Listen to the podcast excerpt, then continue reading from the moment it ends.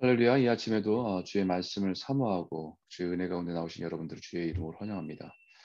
아, 우리가 계속해서 성막에 대해서 자세히 읽고 묵상하면서 아, 우리가 아, 주력기를 묵상하고 있는데 아, 조금 어렵기도 하죠. 묵상하는 게 참 어렵기도 한데 그러면서 한 가지 깨닫게 되는 사실 하나가 있습니다.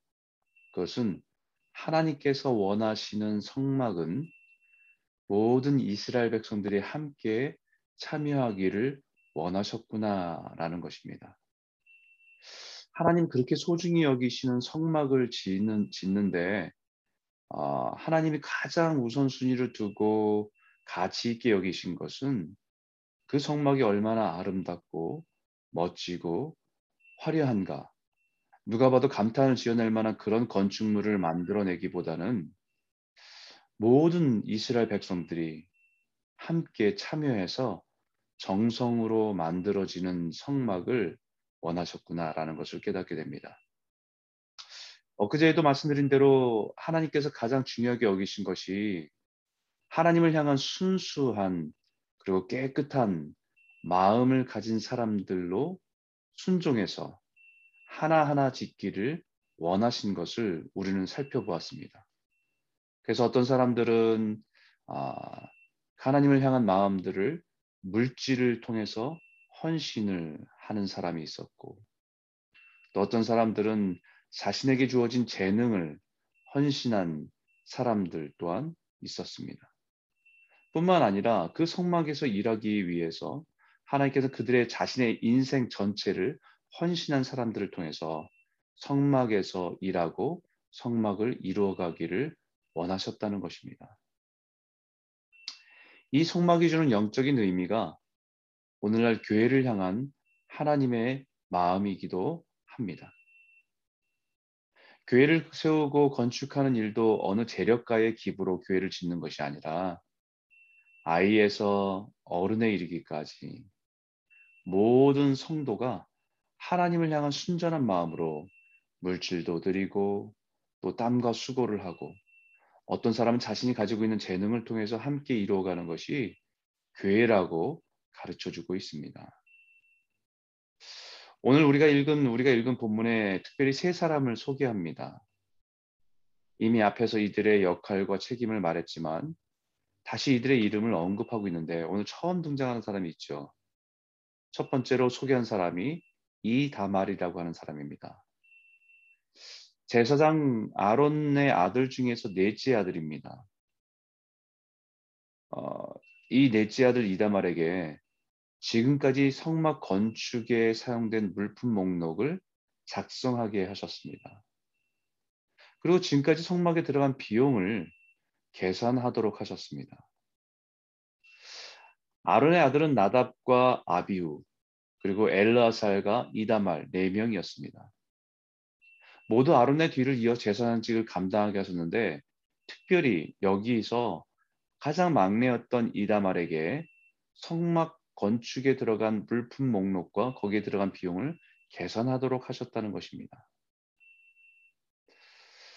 어쩌면 제사장 직무를 생각해 보면 그가 맡은 일이 하찮은 일이라고 생각할 수 있을 것입니다. 제사장으로 백성, 백성들의 제사를 돕고 하나님의 이름으로 축복하고 영적인 지도자의 자리에 서는 것이 아니라 성막에 들어간 물건을 관리하는 일이었기 때문입니다. 아마 이다말이 이 일을 감당하기 가장 적합한 인물이기도 했겠지만 후일에 일어난 일들을 생각해 보면 이다말이 가지고 있는 태도와 성품 때문에 아니었을까, 성품 때문이 아니었을까라는 생각을 해봅니다. 레위기 10장에 보게 되면 아론의 아들 나답과 아비오가 각기 향로를 가져다가 여호와께서 명령하시지 아니하신 다른 불을 담아 여호와 앞에 분양하였더니 불이 여호와 앞에서 나와 그들을 삼킴에 그들이 여호와 앞에서 죽은지라라고 말합니다. 성막을 다 완성한 후에 아론의 두 아들 나답과 아비우가 성소 봉사를 감당할 때에 하나님의 가르쳐 주신 명령을 무시하고 임의대로 다른 불을 재단에 드림으로 그 자리에서 죽임을 당한 사건이 있게 됩니다. 하나님의 말씀을 소홀히 여기는 것이 얼마나 무서운가를 보여주신 사건이죠. 하나님이 명령하신, 지정하신 구체적인 것이 있지만 자기의 임의대로 다른 불을 가지고 재단에 들어가서 어, 섬긴 거죠. 우리가 어떤 일을 소홀히 한다는 것은 어, 상대방을 무시하는 태도입니다. 하나님의 명령을 자기 임의대로 소홀히 하는 것은 하나님을 무시하는 태도이기 때문이죠. 제사장이 매일매일 반복되는 성소일이 무료하고 무가치하게 하찮게 여겨서 자기의 임의대로 자기 편한 대로 행하는 일이기 때문입니다. 그러나 이 다말은 제사장으로 물품을 관리하고 그 비용을 드는 계산한 일을 그 일을 소중히 여길 줄 아는 사람이었습니다. 내가 지금 하는 일이 성전을 청소하는 일이라 할지라도 그것을 맡기시는 분이 하나님의 이심을 알기 때문에 정성을 다해 할 수 있는 일입니다. 우리도 교회에서 봉사를 하다 보면 아, 사람들에게 주목받는 일이 있고 또 아무도 몰라주는 어떻게 보면 어, 정말 사회에서는 하지도 않는 그런 하, 하찮은 일들을 또 할 때가 있습니다. 그런 마음을 가지고 일할 때 때로는 아, 내가 이런 일까지 해야 되는 생각, 생각을 가지고 우리는 어떤 일을 할 수도 있습니다. 어, 목회자로서 우리가 멋지게 설교하고 또 가르치는 일들이 우리에게는 참 목회자에게 가치 있고 또 의미 있는 일이지만 때로는 성전의 물건들을 닦고 청소하고 관리하는 일도 우리는 그 그 일 자체가 아니라 성소를 생각하고 또 하나님 맡겨준 일을 생각하면 그 일 또한 소중하다는 것을 우리는 깨닫게 됩니다. 그리고 부살레가 오올리압이라고 하는 사람의 이름을 다시 언급합니다. 특별히 성막을 제작하는 일에서 유다 지파 사람 후레 손자 부살렐, 단지파 사람 오올리압을 지명하여 불러서 성막을 짓도록 하셨습니다. 성막을 짓는 일에 특별히 지명하여 부르셨다는 것입니다. 하나님의 성막의 기물을 만들도록 지명하여 불렀다는 것이 여러분 영광스러운 일입니까? 귀찮은 일입니까? 이들은 제사장도 아닙니다. 이들은 레위인도 아닙니다. 그냥 지파 내에서 나름 재능이 있고 어, 경험이 있는 사람들입니다. 그들을 부르셔서 성막의 기물을 만드는 일에 지명하여 불렀다는 것입니다. 자신에게 개인적인 이익이 될 것이 없죠. 시간도 들여야 되고, 마음을 들여야 되고, 수고해야 되는 일입니다. 전에 뭐 이런 기물을 만들어 본 일도 없습니다. 성막을 건축해 본 일은 전혀 없습니다. 우리는 이런 상황이라 한다면 우리는 처음에 할 수 있는 반응이 아, 저는 한 번도 안 해봤는데요. 잘 못합니다. 라고 우리는 거절할 수 있고 아, 저보다 잘하는 사람이 많은데 그 사람들에게 맡기시는 것이 더 좋지 않을까요? 라고 하고 우리는 피하기도 하고 제사장과 레위인들을 그렇게 많이 뽑아놓고 그 사람들이 하는 것이 낫지 않을까요? 라는 이런저런 피유로, 이유로 피하고 싶은 자리가 될 수도 있을 것입니다. 그런데 하나님께서 그들을 지명하여 부르셨다라고 합니다. 그리고 하나님의 영으로 충만케 하셔서 그 모든 지혜와 총명과 지식과 재능을 주셨다라는 것입니다. 그래서 부살레과 오올리압을 통해서 하나님께서 명령하신 그 모든 일을 다 만들게 하셨습니다. 인간적인 생각에는 못할 것 같았는데 하나님께서 하게 하신 것이죠. 나 같은 사람이 그런 일을 할 수 있을까 하는, 하는 일을 하나님께서 하게 하셨다는 것입니다.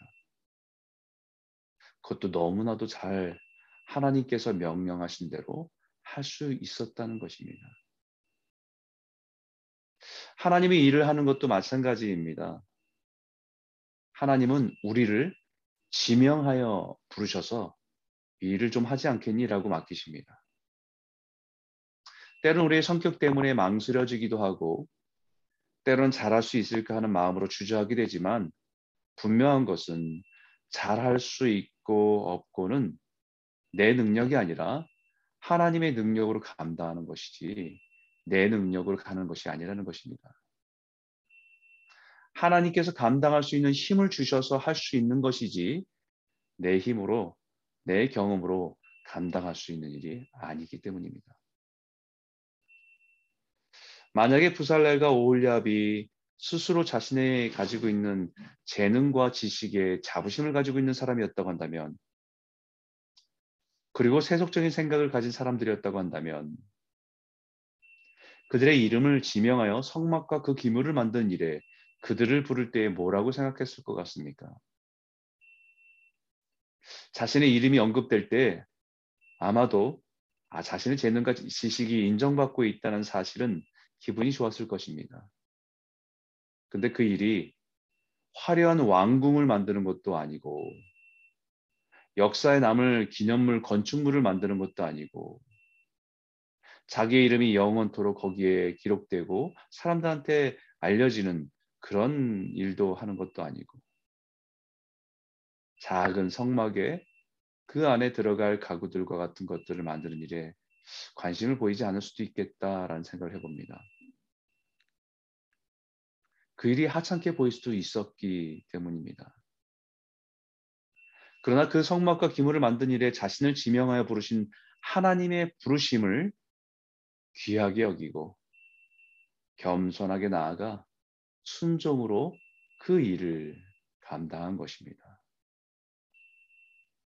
성막의 물품을 정리하고 계산한 일을 맡은 이다말. 성막의 기물을 하나님의 명령대로 조각하고 만든 부살렐과 오홀리아. 그들에게 있어서 성막은 자신의 신앙의 증거입니다. 내가 얼마나 주를 사랑하는지, 내가 얼마나 주님께 순종하는 삶을 살아가는지에 대한 신앙의 증거가 바로 성막입니다.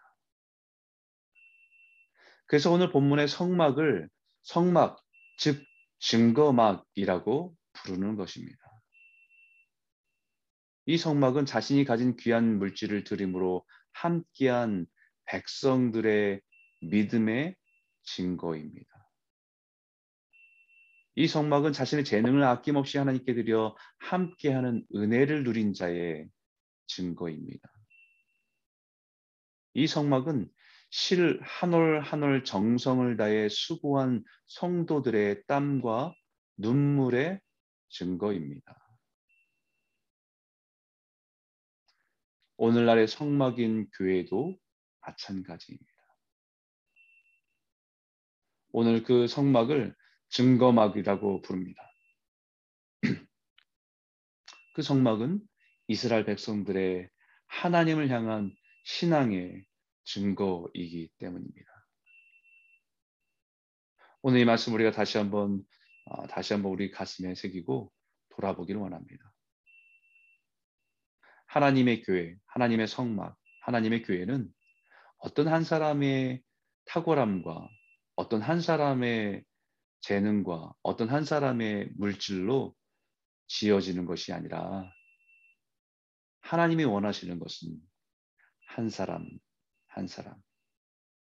각 사람이 하나님을 향한 마음과 정성으로 만들어지고 지어지는 그것을 기뻐하시는 하나님의 증거막이다라는 것을 가르쳐 줍니다. 교회에는 여러 가지 일을 하는 사람들이 있죠.